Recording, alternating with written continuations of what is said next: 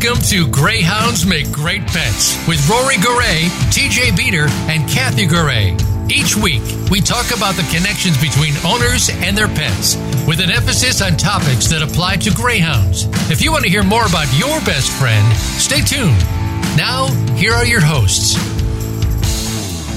Happy Friday to all our intrepid listeners, and welcome to another edition of Greyhounds Make Great Pets, which is the most fun you can have without washing your hands. All jokes aside, we hope that all of you out there are staying as safe as possible and are considerate of your fellow man and woman, because we are all in this together. Also with us, faithfully at our side, are our pets. And as always, we need to keep them as safe and as healthy as possible. With that in mind, joining us today on GMGP are two people that Rory and I highly respect, and they will be providing us with facts and common sense regarding COVID-19 and our dogs. Dr. Lynda Blythe and Dr. Morrie Craig are known to many in the greyhound community as co-authors of Care of the Racing and Retired Greyhound, which is the health care and medical book for anyone with a greyhound.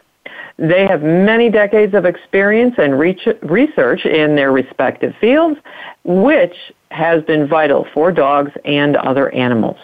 But before I turn things over to Rory, if we sound a bit off of our cues or you hear a glitch every now and then, it's because we're doing our best at social distancing. And the GMGP hosts and guests are calling in from home today, thus keeping our awesome engineer Aaron on his toes more than usual.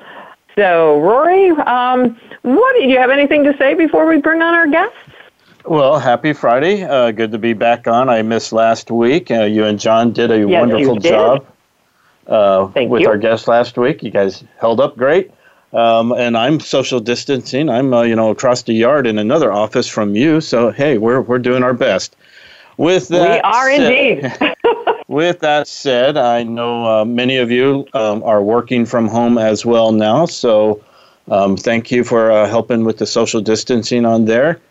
And with that said, I know many of you are wondering what's going to happen with the greyhounds in Florida. Are there going to be able to be hauls? I will just say this. Right now, everything is changing almost by the 30-minute.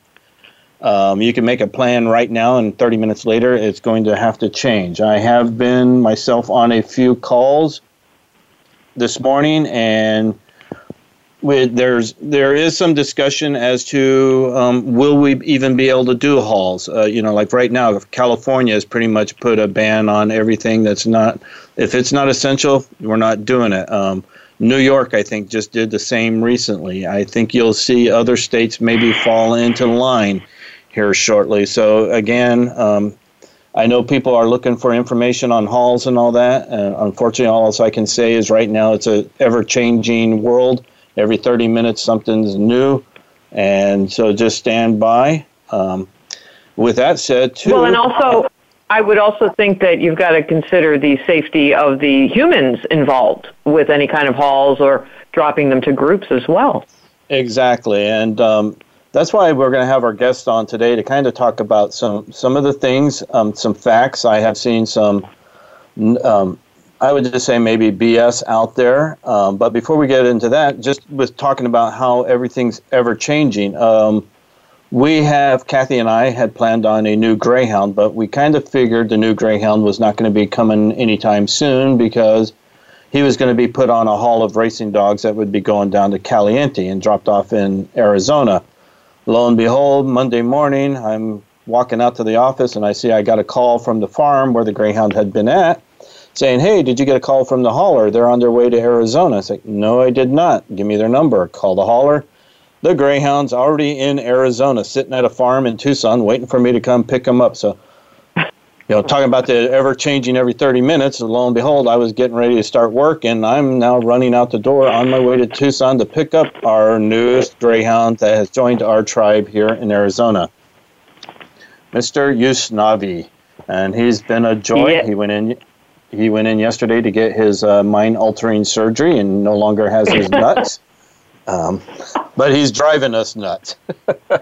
Yeah, especially at 2 and 4 a.m. when he decides to wake up and probably in his best minion voice yell, humans, humans, humans, and jumps all over us while we're trying to sleep. Exactly. Now, with that said, I want to bring in our guests because they're the ones you want to hear from today. Two people I've respected and have known for a number of years. And whenever I have questions regarding the health, welfare, and safety of greyhounds, they are the two I look to for the answers and facts. Dr. Lynda Blythe and Dr. Morrie Craig, welcome to Greyhounds Make Great Pets again. Welcome aboard, both of you. Thank you. Thank you.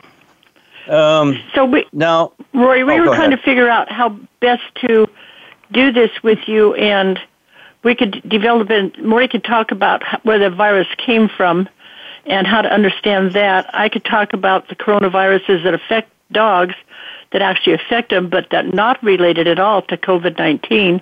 And then Morrie could talk about disinfecting services and what is known about that. If that would help, or you want us to take a different course.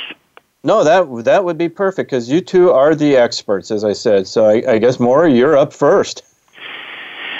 Well, if we go back to 30,000 feet and take a big overview of this, there are basically 5,000, thought to be 5,000 different viruses.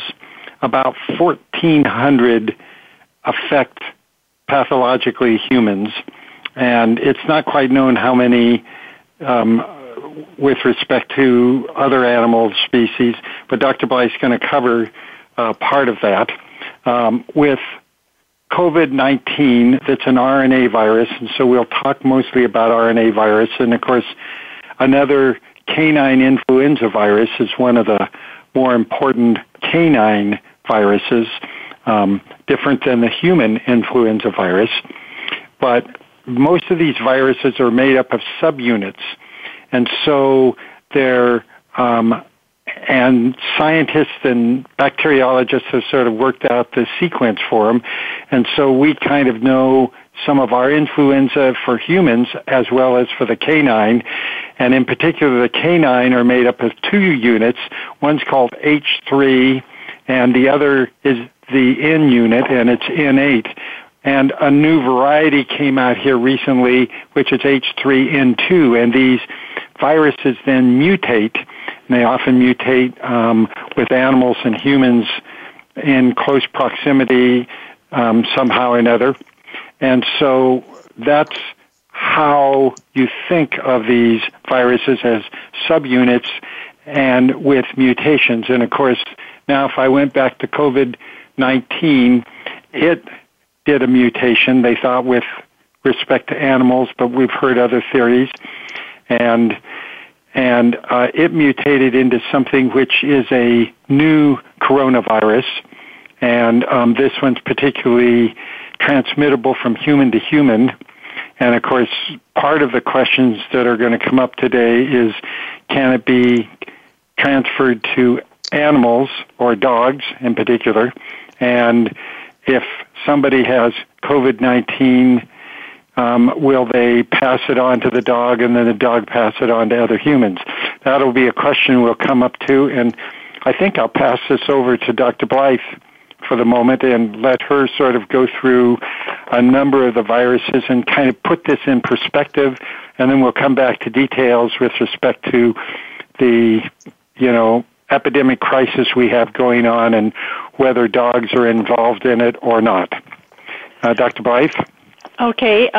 First, I want to say that COVID-19 does not infect dogs.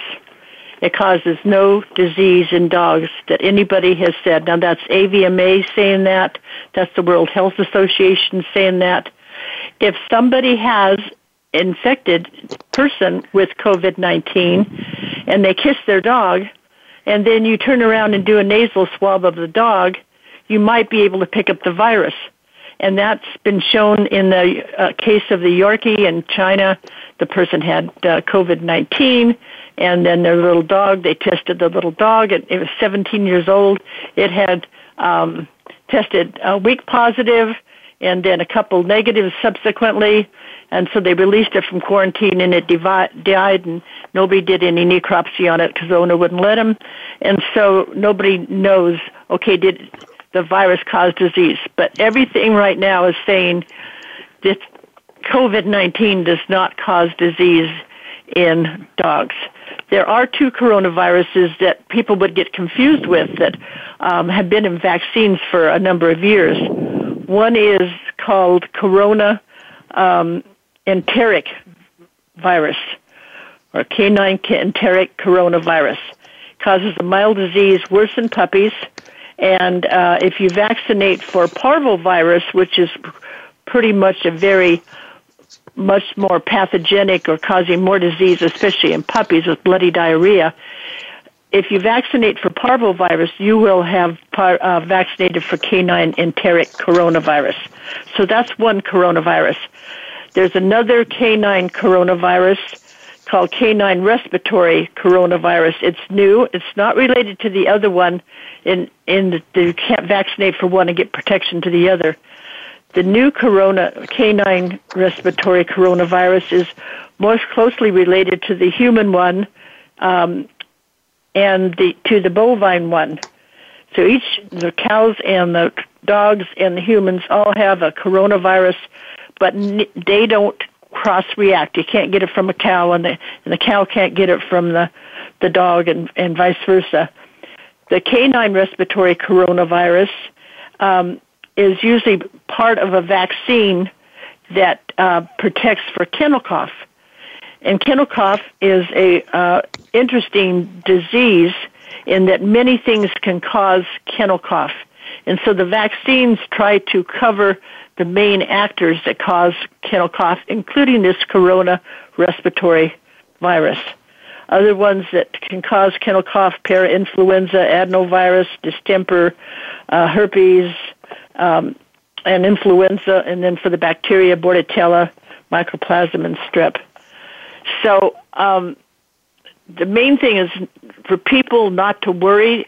You know, when we had canine influenza virus, that's kind of started in greyhounds and down in Florida, and in some cases caused a very severe hemorrhagic pneumonia. In most cases, the symptoms are mild, but it can go on to be a serious thing, and there is a vaccine for canine influenza. In fact, there's, and the canine influenza virus has two subtypes, and current vaccines covers both of them. Wow. So it's complicated. There's a lot of viruses out that affect dogs, but COVID-19, as far as any information we have from AVMA or any of the world associations, does not infect dogs, and right. You can't get it from dogs. The one thing that you would caution people is, one, don't kiss your dog, and two, if you're infected and you're positive and you pet your dog, then don't have other people who aren't infected pet the dog, because it may get on the hair, the virus. So with that, I'm going to give it to Morrie and talk about how long it can stay on various surfaces, including the hair of a dog. Well, Dick, if I could jump in, I just wanted to re-clarify, because I've seen it a couple of times on the internet in the last few days, and I was even myself when we just got our new greyhound. Thankfully, the farm sent all his vaccination records that he had gone through while he was at the farm and at the track, and I can see where people might get a little hysterical because I'm looking at his vaccination records, and it shows on there that he had coronavirus vaccination already, and I've heard a few people like, oh, the greyhounds, they've had outbreaks of coronavirus. And again, folks, that's a different coronavirus. We're talking what's happening right now is the COVID-19, and that's completely different, correct? Correct. Okay. And so basically there's two coronaviruses that dogs can get. The enteric one, meaning it affects the GI system and causes diarrhea, and then that's the one that most common puppies get. And then there's the coronavirus respiratory one that causes respiratory signs and is believed to be a component of kennel cough. Right. So if you get a kennel cough vaccine, it usually has 5 or 6 different antigens or things to protect against multiple of these viruses and bacteria in them. So, but those two coronaviruses are not COVID-19.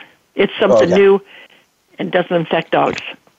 All right. So just for the internet world out there, please stop telling everyone the greyhounds have coronavirus and that they can spread it. It's completely different. With that, Dr. Craig, in fact, you know, so the Washington Post had an article on March 18th, which is just a few days ago, and that may have been the one that sort of got everybody concerned that if a human had a coronavirus infection, that in fact it could be passed on to other humans. And so coronavirus survives in more of a hydrophobic and on a smooth surface, and not so much in a porous surface. So that have been set up, or that have been reported from Hong Kong, and from investigations, if somebody with coronavirus petted a dog or kissed a dog, as Dr. Blythe was talking about, the surface is porous, and so the virus doesn't last very long on it. CDC has come up with how long it lasts on different surfaces. So if it's on a copper surface, it lasts about 8 hours. If it's on a cardboard surface, it'll last from 24 to 48 hours. If it's on a stainless steel, it lasts 48 hours. And if it's on a plastic surface, it lasts 72 hours. But what it does on a porous surface like hair will even probably be less than that.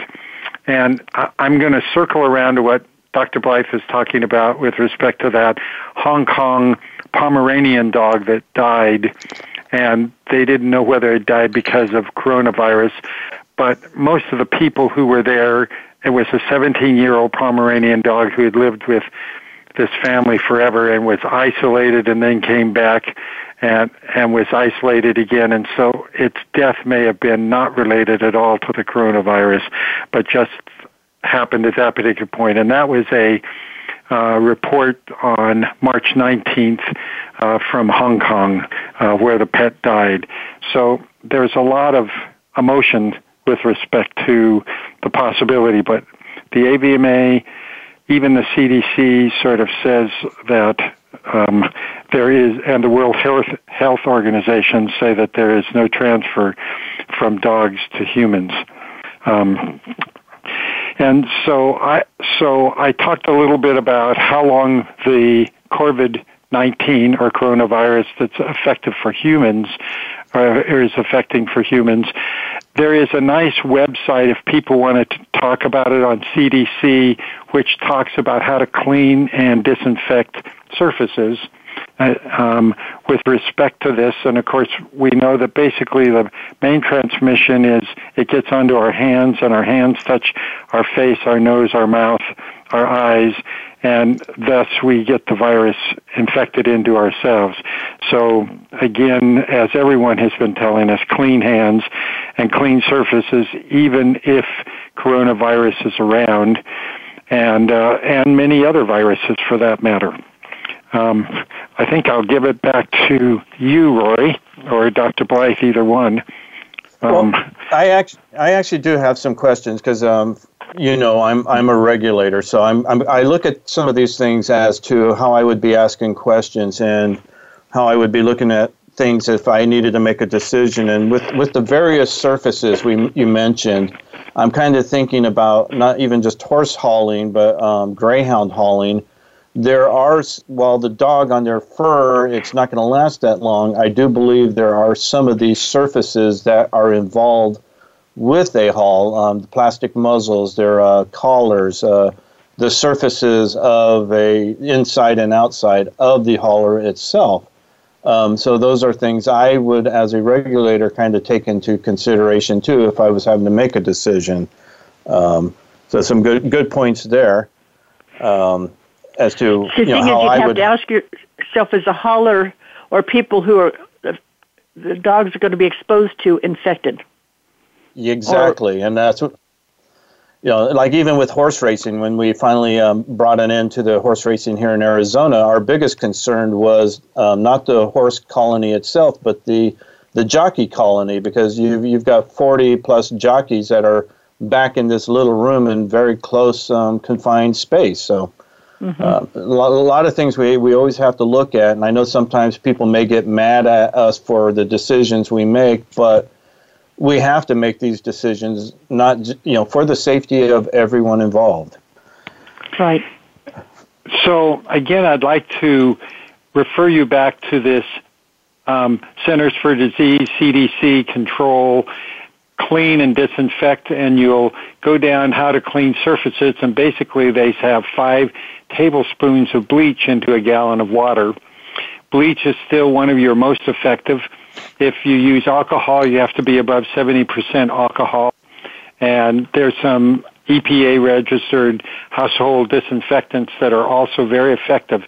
So this corona, or this COVID-19 is very sensitive, or, you know, you can clean it quite well with either Clorox or alcohol or some of the disinfectants. And right. CDC does a nice job of telling you how to rinse those. Right. And now I can see there's going to be a run to Wine and More and Bevmo for any vodka over. But people, please do not hoard. Be considerate of your fellow mankind. We're all in this together, and you know there's no need for hoarding. So make sure you leave some for your neighbors. Right. You know, with that, I for myself, people know I do a lot of traveling, and I for years have, when I travel and I go into a hotel room, I've been doing this for years. As soon as I walk in, I spray down the various things in the hotel with Lysol, and I've been doing this for years just so I can avoid getting the cold and flu, and I even travel with my own pillowcases, and people thought I was nuts. Well, now do you think I'm nuts? No. Well, we do, but, you know, in a different way. Oh, I was wondering, would you pipe in? Always. Well, and, you know, another thing that I personally have had to kind of work around is I'm allergic to sulfur and sulfites, which is one of the main ingredients in any kind of liquid substance, as in a hand sanitizer. Check the ingredients. They're there. So direct contact to my skin with something with sulfur in it will make me look like I have measles. So I've kind of, you know, I've read the options to make your own home sanitizer. And, you know, I'm not a chemist. So, you know, you can do things at home, but it does state that you need to kind of do your exact proportions if you want it to work correctly.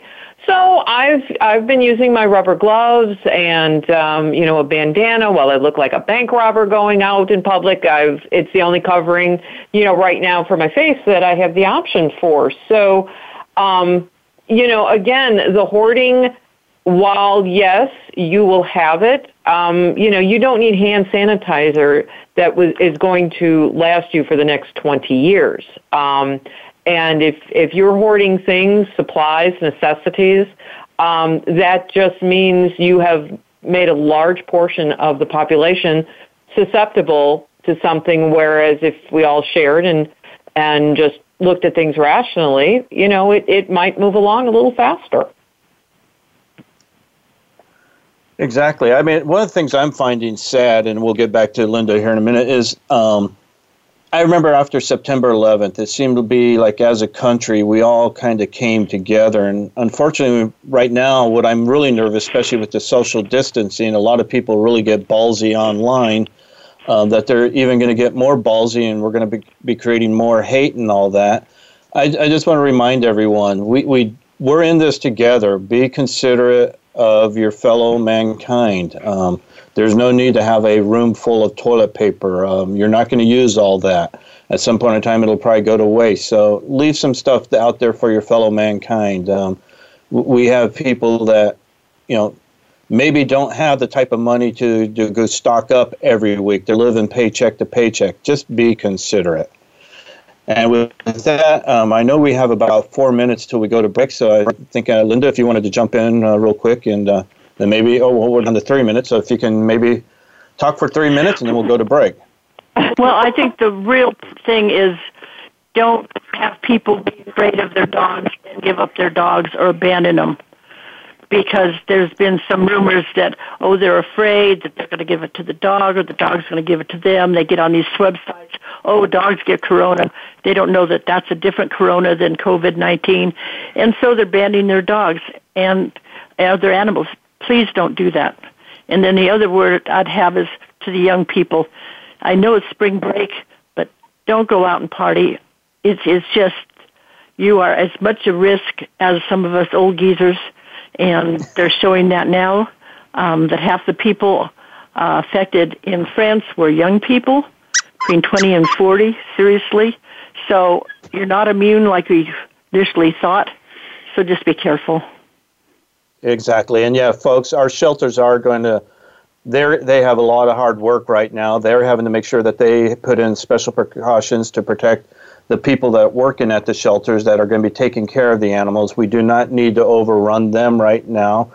And, you know, they have it just as hard as we do. Don't get upset, because they do have to put in special precautions for just not only for the animals there, but for the humans that are going to be working to take care of these animals. And with that, I'm going to see if Aaron's paying attention. I'm going to take us to break, and we'll be right back with more with Dr. Blythe and Dr. Morrie Craig after these messages.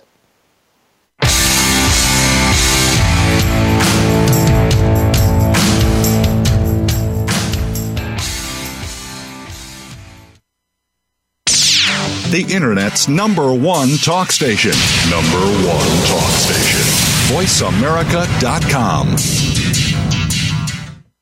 Want an insider's pass to everything that goes on in Hollywood? Join Summer Helene every week for Behind the Scenes. Summer Helene is known as the Duchess of Hollywood because she knows the insiders, legends, and celebs, and brings the stories, the gossip, and the backstage scoop.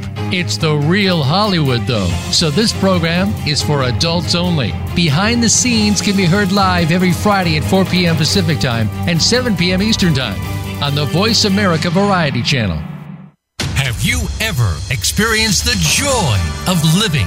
Not just aspects of your life, but the true joy of life itself. Barry Shore has. You could call him an ambassador of joy. From a successful entrepreneur to becoming a quadriplegic due to a rare disease, to his ongoing recovery through swimming and physical rehabilitation, Barry now presents his gifts to others as host of The Joy of Living. All you need to do is tune in. Listen live every Tuesday at 10 a.m. Pacific Time and 1 p.m. Eastern on the Voice America Variety Channel. Psych Up Live with host Dr. Suzanne Phillips offers a psychological perspective on coping with common and current life issues. This show addresses topics as varied as marital stress, insomnia, depression, raising teens, campus violence, and building self-resilience. Listen in as Dr. Phillips and her guest experts share the latest in books, findings, and information that will inform and enhance your life journey. Psych Up Live is heard every Thursday at 2 p.m. Eastern Time, 11 a.m. Pacific Time on the Voice America Variety Channel. Attention! If you're a parent, educator, social worker, or civic or religious leader, the most important program you'll hear this week is Exploited: Crimes Against Humanity. Host Opal Singleton and her guest show how our children and others are being dangerously lured by predators through the dark web, social media apps, and games. Beyond that, the program looks at trends in human trafficking and more. You'll never think of the internet the same way again. Listen Thursdays at 7 a.m. Pacific Time, 10 a.m. Eastern Time on the Voice America Variety Channel. Want to play the ponies and win? At Winning Ponies, we go inside and behind the scenes with the top jockeys, trainers, and handicappers. The Winning Ponies radio show with John Englehart, racing's regular guy, is the perfect complement to the Winning Ponies handicapping website. Catch us live every Thursday at 8 p.m. Eastern, 5 p.m. Pacific on the Voice America Variety Channel. Win prizes just for calling in. Are you finding your frequency? It can be described as that space between failure and success. It's the future of digital media. It's finding your voice. It's engaging topics, content, and ideas. Jeff and Ryan discuss the digital media space and all of its aspects. It's about making the mistakes, taking the chances, summoning the intestinal fortitude to step out of your comfort zone, and discovering what you can accomplish when you decide to try, decide to learn, decide that you have something to say, and find your frequency. Live Fridays at 12 noon Pacific Time, 3 p.m. Eastern Time on the Voice America Variety Channel.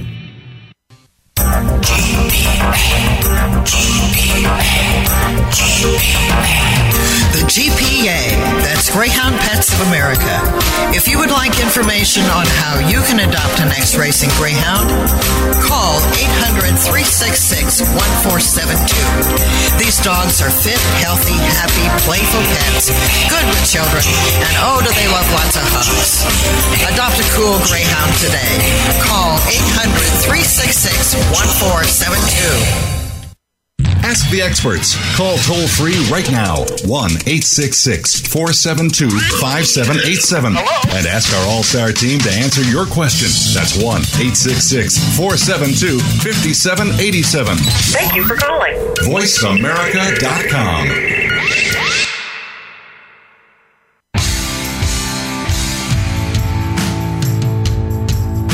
You are listening to Greyhounds Make Great Pets with Rory, TJ, and Kathy. To find out more about the show and what we do, please send an email to gmgp3 at yahoo.com. That's gmgp3 at yahoo.com. Now, back to Greyhounds Make Great Pets. And welcome back. Yes. You know, you always got to step all over me, just like Yusnavi. Okay, I will let the delicate flower have the right of way. Well, to our listeners, we actually wish you could have been listening in during our break. We had some really great discussion with Dr. Blythe and Dr. Craig. And one of the things I wanted to kind of talk about, we had a new experience yesterday with taking Yusnavi to the veterinarian office. They called me on Wednesday because his appointment was scheduled for Thursday, and they're like, you know, while we're just confirming that he's coming in, we want to let you know about some new processes we have in place. One was when we got to the parking lot with Yusnavi, I was to call the office and let them know that we were there. Once we arrived and I called in, they then went over, make sure the phone number, address, and everything was still in place. Then they said, okay, we will call you back when a vet tech can meet you at the door. They called me. We went to the front door with Yusnavi, and they took him on in where our veterinarian, Dr. Day, examined him, did a quick check, and then called and said, here's, you know, what we see. And, of course, said he always says this about every one of our greyhounds, a wonderful dog. He's in great shape. And then we went over everything they were going to do with him. Then they brought out the paperwork for me to sign. We left. And then when it was time to go back later that day to pick him up, we called and said, we're in the parking lot. And at that point in time, only one of us was allowed to go into the office to pay for him, which Kathy then went in to pay for him. They went over quickly some stuff with him, gave Kathy Yusnavi, and she brought him out, and we loaded up and came home. I know I've seen this. I've heard other people say that their vet offices are doing the same thing. And I just want to encourage people, you know, don't get upset with your veterinarians and vet techs in this new processes that they're putting in place, because they want to be able to help you take care of your pets. But they also, in order for them to stay in business and to be there to take care of your vet or your pets, they need to do precautions to protect the veterinarian techs, the doctors, so that they can be there day in, day out to help us with our animals. And I don't know, Lynda, I know you were telling us about some things, and you know, I do believe they need to do these precautions, because I really would hate to see our veterinarian offices, our vet hospitals closing down, which I know some have. Right. It's the people-to-people interaction that everybody's afraid of. Nothing related to the dogs or to other animals. You know, it's just everybody's afraid that somebody might be asymptomatic, be still infected with the virus, but hasn't shown any clinical signs, and may feel that they're perfectly healthy. So anything you can do, even if you don't think you have the virus, you've got to act like you do. And so this social distancing is really important. And so those are the precautions I think veterinary clinics are taking. And I know with our veterinary school, and it's just happened in other veterinary schools, we send all the students home. All classes have to be done online, you know, for all the next until June. And so it's worrisome, but they're all worried about, you know, people-to-people transmission of this virus. So they're trying to flatten that curve that everybody talks about. So I hope you can find a good veterinarian that will still service you. And then the other point I'd like to make is I saw a plea looking for foster homes for animals that are being abandoned or put into shelters. You know, it can really overload them. So this virus is not a reason to get rid of your dog. That's just got to be emphasized over and over again, because people will say, oh, but, you know, I touched him and I was infected, so therefore the dog is infected, so therefore I got to get rid of him. Not true. No. Yeah, we need to kind of stop some of this madness. Now, one thing I would say in the greyhound world, we do need to start giving some considerations to. One of the, I think, really important items we implemented years ago was a home visit to go visit with the potential adopter and visit at their home, see what the environment was, and then try to make a really good choice to get that dog adopted into the home. I really think now is a time we have to kind of consider, this may be something we have to eliminate. And I hate to say it because I do think it's going to bring, harm to the adoptions, that we won't be able to place as many dogs, especially as what we have going on in Florida right now. But folks, we gotta get this curve down. We've gotta cut back this human to human transmission, and the sooner we can do this, the sooner we can get back to being normal. So while I know there are some groups that are wanting to do meet and greets, wanting to do home visits, we really have to take into consideration these things and see what we can do to stop this right now, so the sooner we can do it, the sooner we can get back to meet and greets, home visits, those type of things. You're probably looking at about a 3 month. You're going to have to probably shut things down like that for 3 months and then reevaluate. Exactly. And another thing that groups might be able to do is in this time period when they, seriously should consider a break or changes, to work out a different protocol in a home visit, or, if vets have had to do it, stores have had to do it, governments have had to do it, certainly the adoption community can do the same and come up with something that keeps their volunteers and also potential adopters in as much safety as possible. If someone chooses to adopt, whatever breed you're looking at, don't ask those questions on the Internet. Don't go into your favorite chat room. Don't go on Twitter. I want to adopt a dog. Should I? Take a look at your personal space before you take that next step. Are you healthy? Is your family healthy? Have you been in environments, like with Rory? I mean, you travel. I know you travel. That was our concern for quite a long time, here as to what was going on and would you be bringing something in, traveling from states to states and sitting in airports for hours on end. So you have to know your own lifestyle before you take that next step and go, it's safe to bring a new pet in. Because say you're on your own, what's going to happen to your pets if you cannot physically take care of them? So there's a lot of steps even before you contact an adoption group. Exactly. And Kathy, you said something, and actually, Dr. Blythe, it was something you said about the schools, and you're doing online classes now. And I will say this, there is another way to do a home visit. And I'm telling you, folks, we need to think outside the box. You can use Skype to interview the whole family now instead of actually going to the house and physically talking to them. You can use things like Skype to have a do your home visit, but do it over Skype to learn about them. And again, I think we are going to have to cut out meet and greets because you're out in the public. And I know myself, I would never ask a volunteer to go out and put themselves at risk just to place a greyhound. We need to put an end to this transmission, and the sooner we do, the sooner we can get back to normal life. Oh, you're right, Rory. So there are things I think while we panic, I would just ask everyone to relax and say, okay, like I just brought up at the home visit, there are other ways to maybe do it. And you know, logic will go out the window if you panic. Trust me, I'm a professional at that one.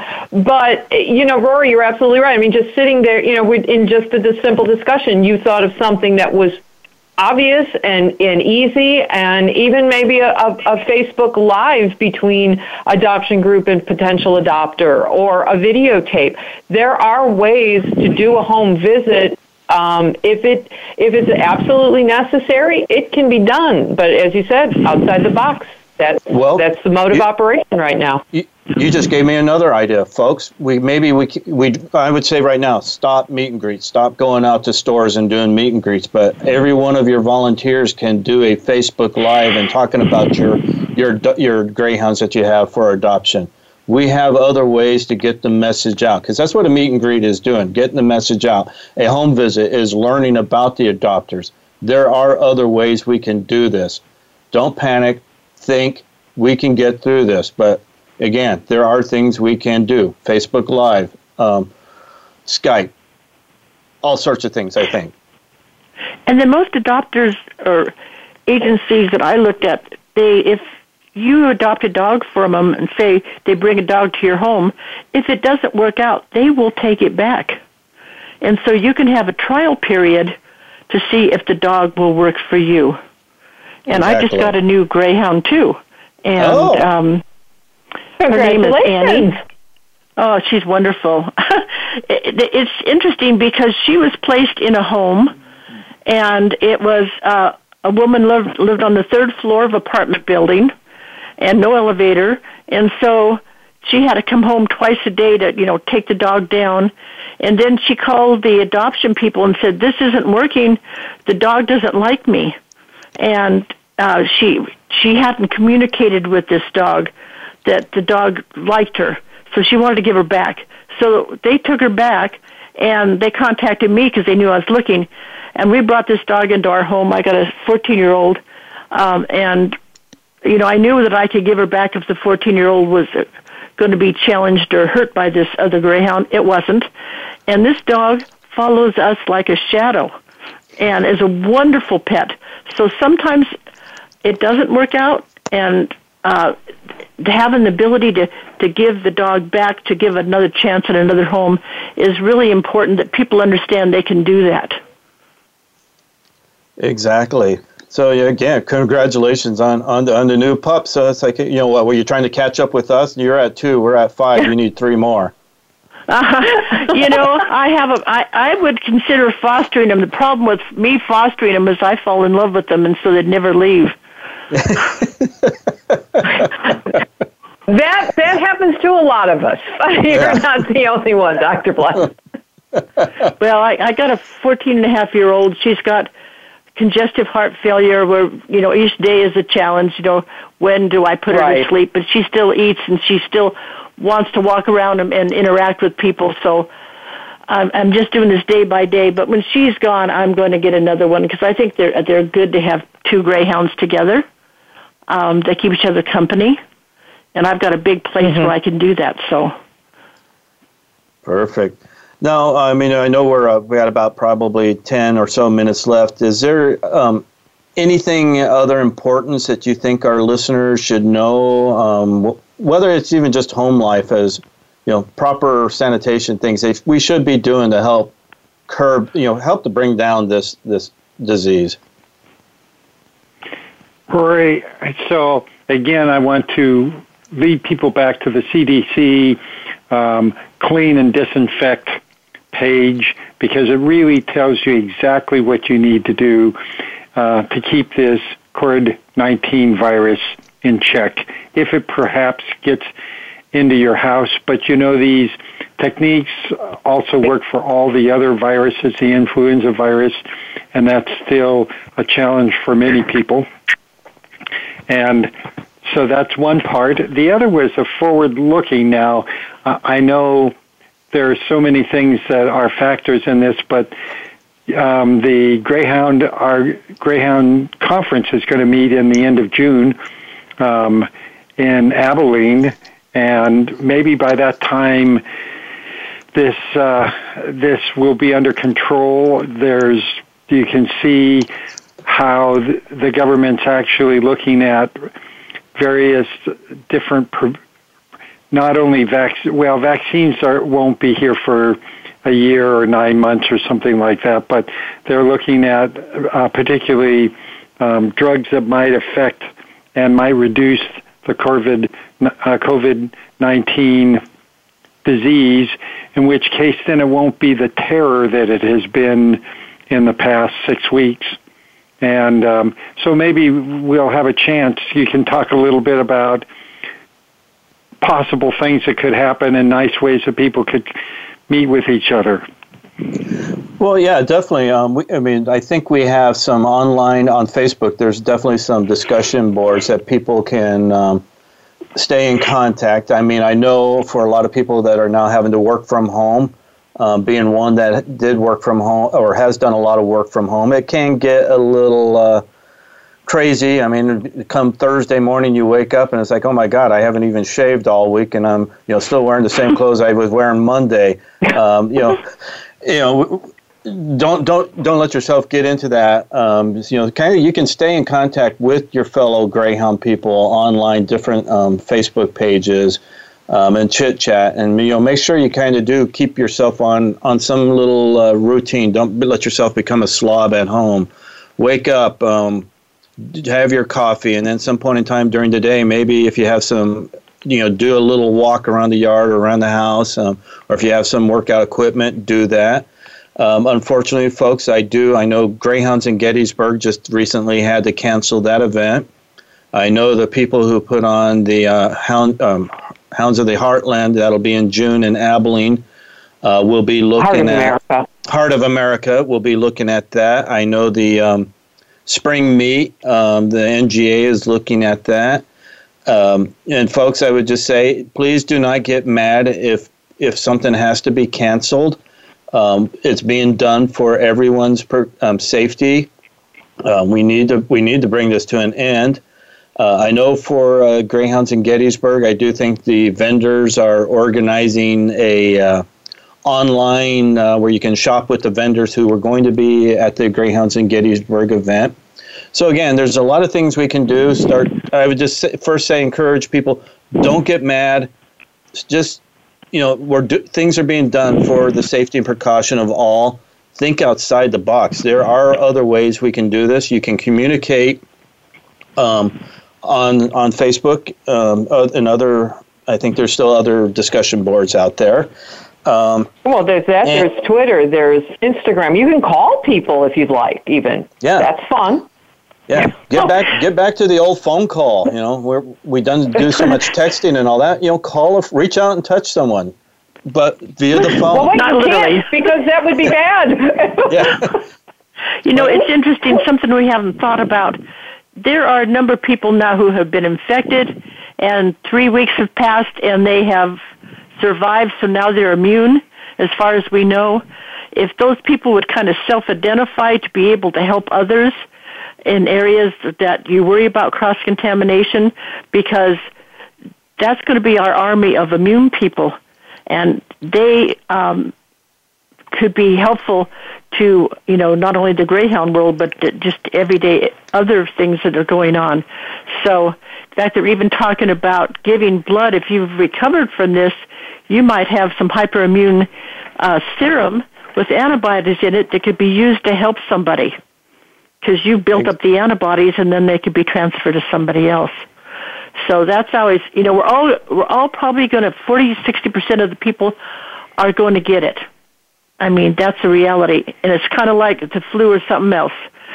And then, but most of these people are going to recover, and so the utilization of people that may have recovered from this to help the greyhounds and just everybody could be useful. Yeah, that's a good point. And, you know, again, I would just also encourage everyone, stop the hoarding and be respectful of our first responders, be respectful of our doctors and dentists and our veterinarians. They're doing the best they can to be there to help us. We just need to be respectful and, you know, honor their new protocols that they're putting in place. We need them. And to build on something, you know, what Dr. Blythe was saying, if you're in okay health and if you're doing what you need to do, but maybe know someone who is of high risk or is in the age bracket that would lead them into high risk, help them out. You know, call them up, check with them, make sure they've got what they need, or if they do need help.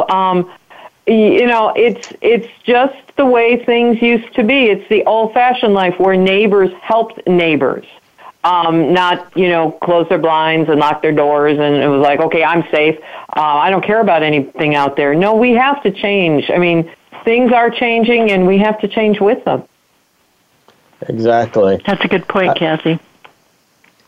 It's you know, we're living in different times, and the best thing I think we can do is also just be kind to one another. That was one of the things I did see after September 11th, how we as a country came together and we helped each other out. We need to do the same now.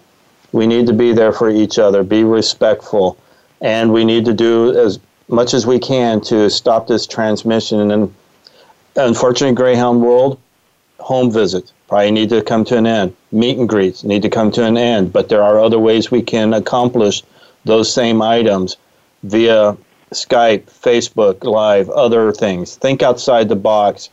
We can still do some of these things. We just have to do them differently. So I would encourage everyone to think of new ways to do them.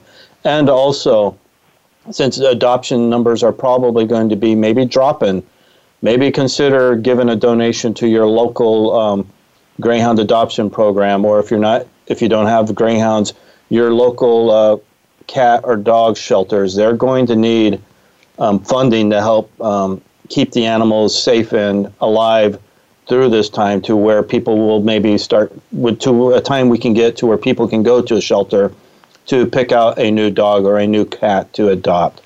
We have a lot of things we need to do to help each other out through this. Kathy, any last words of wisdom? From me? No, wait, those two words don't go together. Kathy, wisdom. No, not at all. But I do definitely want to thank our guests today for joining us and, you know, just giving us some guidance. And actually what was most important, I felt, were the facts. You know, pay attention to what professionals are telling you. Don't listen to, you know, Karen on the internet, who was just selling crocheted items last week on Etsy and now is a, you know, health authority. It just doesn't work that way. And I would say if anyone has questions, they can contact us at the GMGP, and we would try to get them to Dr. Blythe and Dr. Craig, and we would then try to maybe next week get them answered. Yeah, get their responses for you. Lynda, Morrie, I want to thank you for joining us today. I'm sure we will be having you on again to maybe talk about as things are changing. I'm sure there'll be more information coming. Really do appreciate your friendship, your knowledge. You two have always been a guiding light for me over the years. So thank you for joining us here on Greyhounds Make Great Pets. With that, everyone, please, again, be kind to one another. Don't kiss them. But remember to love the hounds of the world, everyone. With that, have a great weekend. We'll talk to you next week. How?